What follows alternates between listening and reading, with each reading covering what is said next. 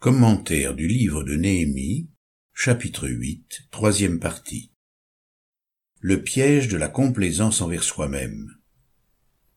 Cette volonté de soumission inconditionnelle à la volonté de Dieu nous permet de détourner notre cœur de la complaisance en nous-mêmes. Il nous faut cesser de prêter attention aux exigences de notre âme et abandonner la pensée que Dieu se contente de nos bons sentiments. Renonçons à confondre sensibilité et piété. L'une est en relation avec notre état d'âme, l'autre se traduit par l'obéissance. Il leur dit, Mon âme est triste jusqu'à la mort. Puis il s'avança un peu, se jeta contre terre et pria. Il disait, Abba, Père, toutes choses te sont possibles. Éloigne de moi cette coupe. Toutefois, non pas ce que je veux, mais ce que tu veux. Marc chapitre 14, versets 34 à 36. C'est lui qui, dans les jours de sa chair, offrit à grands cris et avec larmes des prières et des supplications à celui qui pouvait le sauver de la mort. Ayant été exaucé à cause de sa piété, il a appris, bien qu'il fût fils, l'obéissance par ce qu'il a souffert. Hébreux chapitre 5, versets 7 et 8 on est naturellement enclin à attendre de la louange qu'elle émane d'une âme bien disposée, ou même qu'elle ne puisse jaillir que d'un cœur exalté. C'est ainsi que nous pouvons en venir à choisir les instants de nos louanges, et à faire de même dans bien d'autres domaines de notre vie chrétienne. Être prêt à aimer lorsque nous en éprouvons le désir, servir l'Église quand nous en ressentons la disposition, et finalement ne nous engager que lorsque nous nous sentons authentiques. En réalité, nous agissons comme le roi Saül, qui se permettait de changer les dispositions de Dieu à sa guise, tout en s'imaginant lui être agréable, comme on peut le lire dans 1 Samuel 15, versets 1 à 24, ou comme ceux à qui Jésus reproche leur inconséquence en ces termes À qui donc comparerai-je les hommes de cette génération? Et à qui ressemblent-ils ils ressemblent aux enfants assis sur la place publique, qui s'appellent les uns les autres et disent Nous vous avons joué de la flûte et vous n'avez pas dansé. Nous avons chanté des complaintes et vous n'avez pas pleuré. Car Jean-Baptiste est venu, il ne mangeait pas de pain et ne buvait pas de vin. Et vous dites Il a un démon. Le Fils de l'homme est venu, mangeant et buvant, et vous dites C'est un homme qui fait bonne chair et un buveur de vin, un ami des péagers et des pêcheurs. Luc chapitre 7 versets 31 à 34. Ce sont là des exemples des contradictions qui révèlent le cœur faussement religieux et insoumis. Il ne se soucie que de lui-même, de ses sentiments et de ses intérêts, mais non de la joie de Dieu.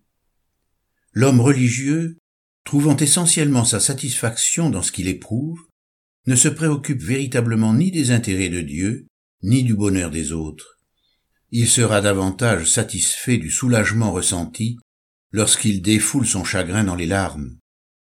On peut citer à ce sujet l'exemple d'une chrétienne qui, lors d'un entretien privé avec son pasteur, s'étonnait de ce que celui-ci ne l'ait pas forcé à se repentir, à craquer, selon son expression. Il y a là quelque chose de malsain, et il peut être dangereux pour la vie intérieure de vouloir éprouver des émotions lors d'une démarche spirituelle. Ce qui doit primer, ce n'est pas l'émotion, mais l'obéissance à l'écriture, nous l'avons vu. Le peuple était disposé à la tristesse et Dieu lui a demandé de la joie, lui promettant que s'il le louait à cet instant, il en serait fortifié. La louange, un acte d'obéissance envers Dieu. Ainsi la louange qui émane d'un cœur affligé ou abattu est d'un prix bien supérieur à celle qui peut jaillir d'un quelconque état d'âme. Et si nous louons Dieu uniquement quand nous en avons envie, nous ne le louerons jamais. C'est certainement pour cette raison que beaucoup, lorsqu'ils prient, s'arrêtent au seuil de la prière. Au moment où il s'agit d'exprimer la louange, l'action de grâce, et d'exalter le nom et la victoire de Jésus-Christ, les premiers mots leur paraissent creux et vides de toute émotion, car l'instant ne convient pas à leur état d'âme et comme il leur semble que leur cœur ne suit pas, ils s'arrêtent alors de prier. Les Juifs du temps de Néhémie n'avaient pas plus que nous l'habitude de louer Dieu. Ils étaient davantage marqués par l'opprobre de l'exil que par l'expérience joyeuse des enfants de son peuple. Et pourtant, ils ont obéi à l'injonction de Dieu, y consentant de tout cœur sans tenir compte de leurs prédispositions. La prière est un combat que nous livrons non seulement contre le diable, mais aussi contre nous-mêmes et nos états d'âme en particulier. De nombreux obstacles obstruent l'entrée du sanctuaire. La victoire est offerte à celui qui y entre par une confession de foi ferme. Approchons-nous donc d'un cœur sincère, avec une foi pleine et entière, le cœur purifié d'une mauvaise conscience et le corps lavé d'une eau pure. Confessons notre espérance sans fléchir, car celui qui a fait la promesse est fidèle. Hébreux chapitre 10 versets 22 et 23. C'est donc en professant la victoire de Jésus sur le diable et le péché que nous pouvons y entrer et trouver secours et soulagement. Ils l'ont vaincu à cause du sang de l'agneau et à cause de la parole de leur témoignage, et ils n'ont pas aimé leur vie jusqu'à craindre la mort. Apocalypse chapitre 12 verset 11. Nombreux sont les chrétiens qui ne parviennent pas à triompher à ce stade de l'intercession car ils ont été habitués à ne louer le Seigneur qu'à condition d'y être stimulés, soit par des circonstances favorables, soit par des moments d'exaltation, le plus souvent provoqués artificiellement par une ambiance ou une musique appropriée. Nous devons exalter Dieu comme il nous le demande et nous réjouir comme il nous l'ordonne. L'Écriture nous commande, par exemple, de nous réjouir lorsqu'on dit du mal de nous. Heureux serez-vous lorsqu'on vous insultera, qu'on vous persécutera, et qu'on répandra sur vous toutes sortes de mal à cause de moi, réjouissez-vous, et soyez dans l'allégresse parce que votre récompense sera grande dans les cieux, car c'est ainsi qu'on a persécuté les prophètes qui vous ont précédés. Matthieu chapitre 5 versets 11 et 12. Ou encore quand nous sommes éprouvés.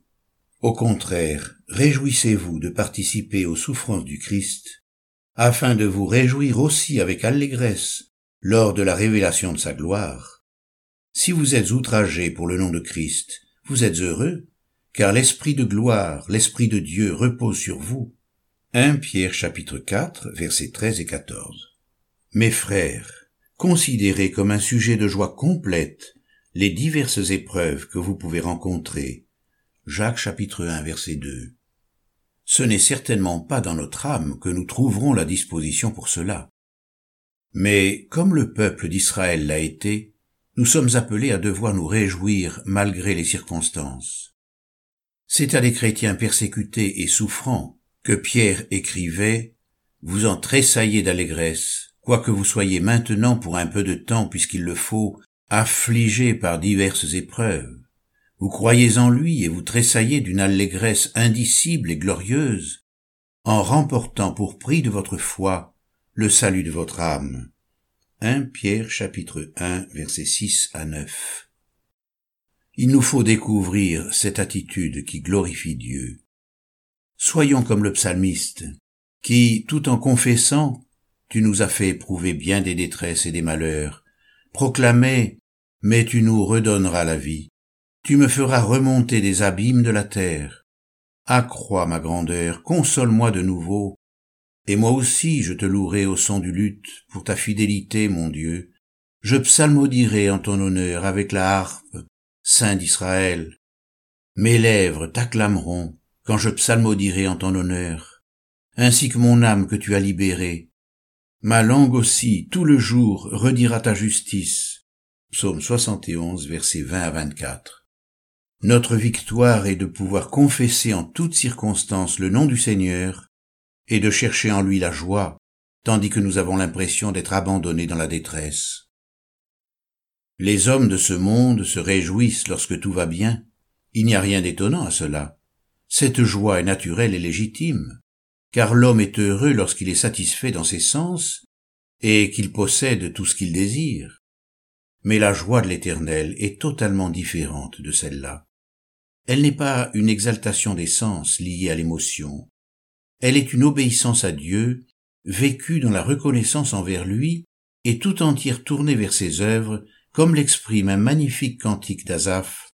Louez l'Éternel, invoquez son nom, faites connaître parmi les peuples ses hauts faits, chantez, chantez en son honneur, parlez de toutes ses merveilles, glorifiez-vous de son saint nom, que le cœur de ceux qui cherchent l'Éternel se réjouisse. Ayez recours à l'Éternel et à son appui, cherchez continuellement sa face, souvenez-vous des prodiges qu'il a faits, de ses miracles et des jugements de sa bouche, rappelez-vous à toujours son alliance, ses promesses pour mille générations, l'alliance qu'il a traitée avec Abraham et le serment qu'il a fait à Isaac. Il l'a érigé pour Jacob en loi, pour Israël en alliance éternelle. Chantez à l'Éternel, vous tous habitants de la terre, annoncez de jour en jour son salut, racontez parmi les nations sa gloire, parmi tous les peuples ses merveilles. Car l'Éternel est grand et très digne de louange, il est redoutable par-dessus tous les dieux, car tous les dieux des peuples sont des idoles, et l'Éternel a fait les cieux. La majesté et la splendeur sont devant sa face, la force et la joie sont dans sa demeure.